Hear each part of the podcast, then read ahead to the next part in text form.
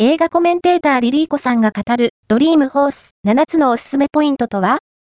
?12 月21日、水、渋谷ユーロライブにて映画ドリームホース特別試写会が開催され、上映前には映画コメンテーターリリーコさんによるトークイベントが行われました。